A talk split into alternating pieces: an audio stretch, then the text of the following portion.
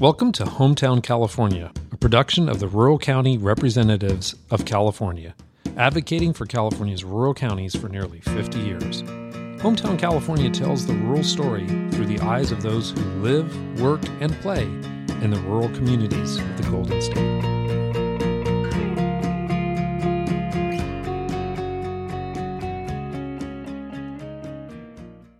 This is Hometown California. I'm your host, Paul Smith. Joining me today is Jeremy White from Politico Magazine.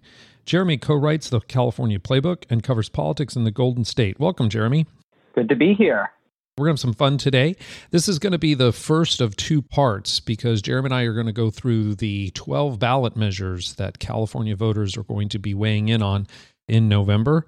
And so we wanted to give our listeners some educated analysis of what these 12 ballot measures are and kind of put the uh, rural spin on it and the RCRC spin on how it will impact rural California and, in particular, rural counties for Politico, Jeremy, you did a series of pieces in July covering the 12 ballot measures slated for November 2020. And I understand that's been a pretty fantastic piece. We're so delighted that you are able to take some time today. Uh, you may know that RCRC does weigh in on ballot measures, and our board of directors has taken positions on eight of the 12 that we're going to talk about here. And uh, we expect at least one more ballot measure the RCRC Board of Directors will undertake a review at the September board meeting in mid September. At a time when people are struggling to wade through the arguments of different sides, the goal of the series is really to give our listeners straightforward, unbiased information that hopefully will aid them in making well informed decisions this November. So, Jeremy, if you don't mind, we're going to go through some of these measures in numerical order. We're going to try to get to the first five measures that California is going to be seeing over the next 60, 90 days and go through them and uh, kind of just walk through what they are, what the politics are of them, kind of where the money and the campaigns going on. And I'll probably talk a little bit about uh, the RCRC perspective. So if you don't mind, let's get right to it. Jeremy, are you good with that? Sounds good to me. All right. So the first measure Californians will see on their ballot when they get to all of the propositions is Proposition 14. This is the Stem Cell Research Treatments and Cures Initiative Act of 2020. In essence, it's a $5 billion bond to continue the stem cell research that started back in 2004 when the voters enacted Prop 71. Jeremy, talk a little more about this and why we're seeing this now. This is really one of the most straightforward ones on the ballot. As you mentioned, it's pretty much a bond measure to fund stem cell research because the initial bond measure is starting to run out. And so this would offer billions of dollars more to continue doing stem cell research. A rarity for ballot initiatives, while this one has some spending for from a stem cell research advocate and uh, the University of California there's no real opposition. Uh, so it's hard to imagine this one facing many headwinds. There's just not really a, a natural political opponent to this one. There are folks who in the past have raised objections, um, sort of for ethical reasons, to stem cell research, but at least in California, this one is not really attracting much controversy or opposition at this point. Yeah, this has come to the ballot via the traditional initiative process, and RCRC has not weighed in on this, and I don't believe RCRC is going to consider this one. So, Jeremy, with the $5.5 billion bond measure, voters in March rejected a very large school bond. Do you think that there might be some bond fatigue with the electorate given what happened in March? That's an excellent question. I think a lot of folks were genuinely surprised by that bond measure uh, for school construction uh, failing pretty badly back in March despite the fact that it had the support of people like Governor Gavin Newsom. And so that could indicate some turbulence ahead for the stem cell research bond. Uh, you know, it's worth mentioning the school construction bond had the number Proposition 13, which, as I'm sure your listeners know, is a very famous property tax measure passed in 1978. So there are some folks who think that maybe the school bond being Prop 13 confused some people, and that might have undercut its chances in the way that wouldn't apply to the stem cell research fund. But I do think that it indicated that there is some skepticism among voters potentially to issuing a new bond. So even though this one doesn't really have any organized opposition, I think you might be onto something that perhaps the voters did send a signal in March that they're reluctant to ramp up borrowing this much. Yeah, it's going to be kind of an interesting campaign. We'll see how the pandemic with COVID 19 fits in on this and whether there'll be some marketing of this ballot measure and tie some of that research to what might be a potential cure or a vaccination. So it's going to be very interesting. The next one we'll talk about, I think, is one we're all going to get familiar with very shortly if we don't know already, because I think the ad campaign on the airwaves is going to be something like we haven't seen in a while. And that's Proposition 15, known as the California Schools and Local Communities Funding Act. It is basically the split roll property tax measure. This is whereby two different rolls by assessors and counties will be developed, one consisting of commercial industrial property, which will be taxed in a very different time frame versus everything else, i.e., residential property. And the idea is to tax commercial and industrial property at its fair market value once every three years, produce a lot more revenue for counties and school districts. Maybe you can add a little more flavor to what's going on on this one. I think you set the table quite nicely there. A lot of folks would tell you that this is the most consequential initiative on the ballot. Certainly, it has enlisted a lot of the heavy hitters in California politics. You know, we mentioned Proposition 13 before, the 1978 initiative that limits property tax increases in California. Defending Proposition 13 is a paramount goal for a lot of business groups in the state, not to mention um, real estate groups. A lot of homeowners see it as sort of this important um, measure for keeping costs down in an expensive state. So, as you mentioned, Proposition 15 would not touch homeowners' property taxes. It explicitly applies to commercial properties. Its backers, principally folks in organized labor, teachers' unions, a lot of big city mayors, say uh, California has been undertaxing property for a long time and that this is revenue that's badly needed for education, for local government. And they are making the argument that with the pandemic and the recession taking a huge bite out of revenue collection, we need that money more than ever. On the other side are a lot of powerful um, business interests who say, California is an expensive state already. It's already a tricky place to do business.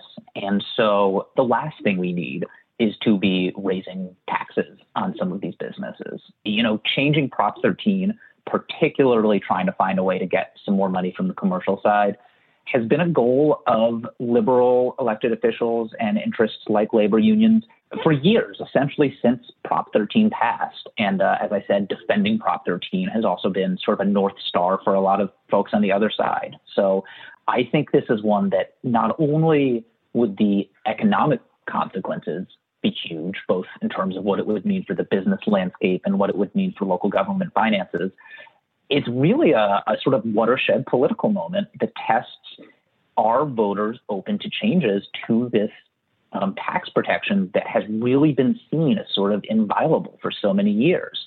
And I think supporters, when they qualified this, they were counting on the fact that a presidential election year with Californians energized to vote against Donald Trump would mean huge liberal turnout. Obviously, the coronavirus pandemic scrambled that picture, but I think we are really going to see a pretty consequential vote here. Do you think that the no side is probably going to win in the money race on this one? I know the teachers, as you alluded to, CTA, some of the other public labor groups are much more inclined to dig deep into their pockets. Where do you see the campaign money going on this one? How do you see that playing out? Yeah, that's a really good question. I think supporters, particularly teachers' unions, are motivated to spend a lot of money. I think potentially the opponents, given that they represent a lot of deep pocketed business groups in various sectors, they are prepared to spend whatever it takes to defeat this. So um, I don't know that I can state with certainty who will outspend whom, but I think it is a safe assumption that a huge amount of money is going to be spent on this ballot initiative because you know both sides really see it as a fight that they have to win, which you might think you could say about any ballot initiative, but I really think the stakes on this one, again, not just for local government and school finances, but for sort of the uh, capturing a political moment in California and seeing what the electorate is willing to entertain. I think people see this as having enormous stakes. Yeah. And just to remind our listeners, too, this is another measure that's come through the traditional initiative process where uh, signatures were gathered. RCRC did weigh in on this, and our board went ahead and voted to oppose this measure. Not necessarily the ideological conversation between should we be levying higher property taxes or more frequent property taxes on businesses, but there's a, a little caveat in that initiative whereby uh, there's a an exemption that's been increased on personal property. And many rural counties just don't have a lot of commercial property or big dollar commercial property to offset that loss of revenue due to an increase in the personal property exemption. So, a number of RCRC member counties are going to actually lose revenue, not just fail to gain, but actually lose revenue. And that's why, predominantly, why the board went the direction it did. But back to the campaign, Jeremy, I've already seen some ads from SEIU, the Service Employees International Union, and the Teachers Association kind of setting the table for this. They're just talking about the need that public services are being starved right now due to the pandemic and just the way the nature of the state does business in terms of its revenue. Do you find that's going to be a, an interesting strategy is to just talk about the need for revenue and then perhaps in the last 60 days come in with a more vocal yes campaign on 15? I think there is no question that supporters see the pandemic as raising the level of urgency in this. You know, teachers' unions have been pretty clear that if we're going to get back to classrooms safely, they need more money. Even before the pandemic happened, you know, teachers' unions, some of your listeners may remember there was a big planned strike in Los Angeles and it was kind of resolved with pleas for more money. So that precedes the pandemic. But I think that argument has been amplified, and you've seen that with mayors like Los Angeles Mayor Eric Garcetti, San Francisco Mayor London Breed, other big city mayors saying we need this money more than ever, and you can choose between voting to ask more of big business or we're going to have to cut the budget. And I think that's the sort of stark framing they are going to put before voters. Yeah, it's going to be fascinating. Like you said, this is a fight that's been brewing for probably decades. So we're going to see it play out live and in person on our uh, TVs, on our computer screens, probably on our apps uh, when we look down at our iPhones. It's going to be fascinating. Let's go ahead and move on to Prop 16, which I think is almost as fascinating. This is the affirmative action measure. It originates from the legislature. The legislature put this on the ballot and it effectively repeals Prop 209. That's a measure the voters approved back in 1996, which really prohibited affirmative action in public contracting and public uh, university and college admissions. This couldn't come at a more interesting time as we're as a society, not just here in California, but a society around the world looking at race. What do you see about this one? I think you really hit the nail on the head there. This is similarly um, something where folks have been hoping for a redo of what voters chose for years. As you mentioned, back in 1996, California voters chose to prohibit racist factor in public contracting and hiring and university admissions. And activists have been trying to change that ever since. As recently as 2014, though, when the legislature tried to move a similar measure to the ballot, it collapsed in a public and kind of ugly fashion in which you really saw some ethnic divides within the Democratic caucus. Black and Latino lawmakers were really pushing for it some Asian lawmakers got pushback from constituents who were worried about what it would mean for their kids winning coveted university spots. It went down pretty hard, and there were some recriminations between Democrats, and it was kind of a spectacle. Fast forward to 2020, the country is thinking a lot about racial justice in the wake of George Floyd's death and national protests. And this time it passed off the floor of the legislature fairly easily. There was a long and emotional debate again, but I think lawmakers really didn't want to look like they were on the wrong side of history on this one. So ultimately, it is, of course, up to the voters to decide, given that it was voters who passed this prohibition initially. Voters have to reverse that. And I think this is another one where, even leaving aside sort of the changing national consciousness around race that we've seen in the last few months, the 2020 electorate is going to look very different from the 1996 electorate, a lot more diverse. And I think that it's going to sort of be another test of California's electorate and sort of the extent to which the state's politics may have shifted in the last few decades. Yeah, Bob Stern, who wrote the Political Reform Act in 1974, told me, name me a ballot measure that the voters would overturn that they passed. And it, it was hard to come up with one. And I think this is going to test that theory that just when voters say, you know, yes one time, it's very hard to undo that yes or to a certain degree undo that no, depending on your perspective. So I think this is going to be an interesting test. I think where that argument that Bob Stern puts forth has holes is when you get into some of the cultural issues. I think it's pretty certain that if we were to put before the voters a re examination of gay marriage, I think it would be a different outcome than it was maybe 10 years ago. I'm kind of sensing from what you've said that uh, this falls along those same lines where the uh, racial demographics of the state have changed dramatically since the mid 1990s. I don't know about you, but this is one in about 30 days after the election. I'm going to look at the geography of the results of the vote and see uh, really where this played out because uh, it is going to be some fascinating politics. Just so listeners should know, RCRC's board actually voted to support this measure. The board believes that this measure will empower each and individual county to assess their own hiring practices because this would definitely play a, a, factor in what they do with their contracting practices and their hiring practice. So the board after a really robust conversation, went ahead and supported this measure. Let's move on to Prop 17. This one's kind of under the radar screen, not getting a lot of attention. In essence, what it does is it allows uh, those that are on parole, released from prison but remaining on parole, to go ahead and vote in elections. Certain parolees, convicted felons, would enjoy this benefit if this measure were to pass. What are your thoughts on this one, Jeremy?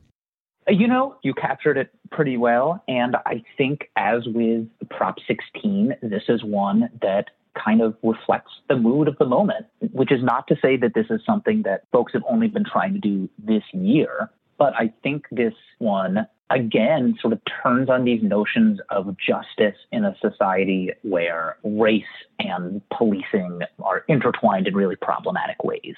And so uh, supporters will say, look, these folks may have committed, they did commit felonies, but they've served their time, they've served their debt to society, and preventing them from being able to vote once they get out is just going to make it that much harder for them to integrate into society.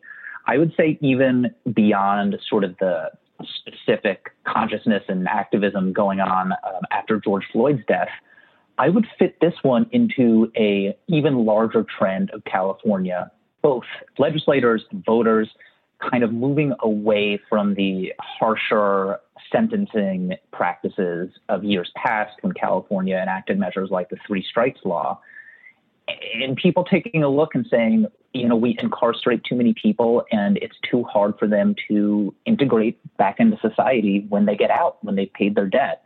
And so supporters would say, not only is this a matter of fairness, this is a matter of people who have served their time being allowed to return to society and participate in civic culture rather than being locked out of it in a way that could potentially make it that much harder for them to get back on their feet and risk them reoffending. You know, the opponents would say that voting is a right that is not immutable, that you can do something that you lose that right. But again, I think the supporters' arguments sort of seem to have the, the momentum of the moment on their side. Yeah, you kind of alluded to some of the opposition reasons for this ballot measure or to this ballot measure. And I will say the RCRC Board of Directors concurred with those sentiments. The board did vote to oppose this measure, which again originated from the legislature. Uh, legislature put this on the ballot. The concern was that those that would be impacted by this measure are those that haven't fully completed their sentence. They have been released from incarceration, they're on parole, but they haven't completed the fulfillment of those terms of parole, and we would be returning the franchise to those felons. And there was just a sentiment that that was a little premature since many of these individuals are still being monitored and have various restrictions. I get what uh, a lot of the proponents say. If you look at the war on drugs, yeah, there were a lot of felony convictions as it relates to trafficking, using, possessing drugs, and now here we are in the uh, you know the 2020s, and a lot of those drugs have been decriminalized. So I get the policy reason for allowing people to vote when they've been convicted of something that ultimately their vote in an election could change and decriminalize. So this one's going to be fascinating too. But I think you're right. I think the momentum is probably with the yes here because I just don't see a lot of paid opposition to this. The final one we'll talk about here today is Proposition 18 another measure that was placed on the ballot by uh, the legislature, and it changes the age of voting. It's kind of interesting. It allows 17 year olds to vote in primaries provided they are 18 by the time of the general election. This is not necessarily a new phenomena. A number of states do allow for this. Obviously, a number of states allow 17 year olds to register but this one goes even beyond that and allowing 17 year olds who will become 18 at the general to vote in the primary. Your thoughts on this one? This one is framed as a civic participation measure. I should note that there is some history here. The assemblyman who carried the um, constitutional amendment that was placed on the ballot, Kevin Mullin, his father, Gene Mullin, who was also an assemblyman, had pursued the same thing, um, wasn't able to get it done. Similarly, Assemblyman Kevin Mullin had tried to get this done in previous attempts. It hadn't gotten across the finish line. Uh, this one did. And the argument is essentially the earlier you instill those habits and that respect for voting in people, the more likely they are to become lifetime voters. You also see support for this one from the California League of Conservation Voters, which I was a little surprised to see, but their argument was a similar one. And, and their take is you know, these young folks are going to be the ones most affected by climate change. So it makes sense to sort of empower them and, and give them that voting habit in them early. Uh, California Secretary of State Alex Padilla supports it as well, and sort of general point of view that the more people who are voting, the better. So this is a pretty straightforward. Should we encourage people to vote by letting them vote the first time a little bit earlier? Do you think there's going to be any money or any major campaign on this? Are we likely to see ads here? What's your thoughts on how this campaign will be run for this measure? Yeah, it's hard to imagine a lot of money being spent on this one. There is some opposition from an outfit called the Election Integrity Project, but they're not exactly a, a deep pocketed organization, so it's hard to imagine them running a lot of ads. And then, uh, you know, it's expensive to run a statewide ballot campaign. So the types of groups who are in favor, the League of Conservation Voters, uh, League of Women Voters, I think they can lend some sort of institutional credibility to this. But in terms of spending a lot of money on it, I wouldn't count on it. This is maybe going to come off cynically, but I think folks tend to spend money on a ballot initiative when money or power is at stake. And unlike, say, split roll, where there is a lot of money at stake, either groups that would have to spend more or groups that would get more, with this, there's not really the same direct dynamics, um, you know, clear winners and losers. I think this one will probably be mostly left up to the voters. Yeah. And for our listeners, this is an interesting measure the RCRC board of directors actually took a position of not having a position on this one. And the big reason was that this empowers 17 year olds to vote in a primary, which is now going to be in March ahead of a general election. That gives folks about eight months. So you have, you have some pretty freshly turned 17 year olds voting in elections to decide a lot of things, but more importantly to county supervisors. County supervisors can win outright in March if they get 50% plus one. And there was some concern that a lot of these 17 year olds that are eligible, if this measure passes, are actually not just voting to set up another vote, they're actually setting up the winner. Uh, of the election because county offices can oftentimes be uh, won or lost uh, in the March primary. So there was a little bit of a reservation on that. But I think there was also a sentiment that, you know, you can go into the military with your parents' signature at 17. You can do a lot of things at 17, like drive a car why shouldn't you be able to vote at least in the primary when things are going on that like you said are going to impact you for the rest of your life? Jeremy this has been a fascinating conversation thus far. I just want to thank you for your time. I know it's really busy on the campaign trail and in the public policy world and covering all the events that are shaping our days so Really appreciate it. We're going to continue this in part two of our series. We're going to go through the remaining number of ballot measures, which uh, will be coming up in a few days' time. In the meantime, uh, Jeremy, thank you again, and we look forward to the next discussion. Thank you. You've been listening to Hometown California, a production of the Rural County Representatives of California. Subscribe now so you don't miss an episode, and be sure to rate and review this podcast.